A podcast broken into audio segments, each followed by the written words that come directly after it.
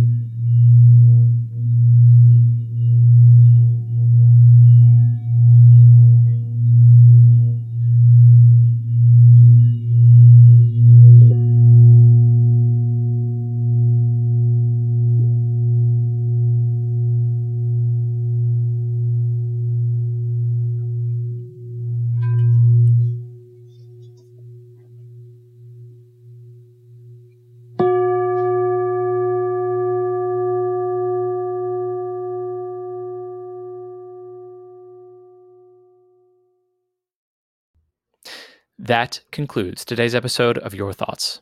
Today's episode is sponsored by The Holy Grail. The Holy Grail happiness, eternal youth, or sustenance in infinite abundance. To share what you thought on today's episode or to send in a suggested prompt, visit our website at yourthoughts.fm. Please subscribe to the show on Apple Podcasts, Spotify, Overcast, or wherever you listen. Thank you for joining us today on Your Thoughts.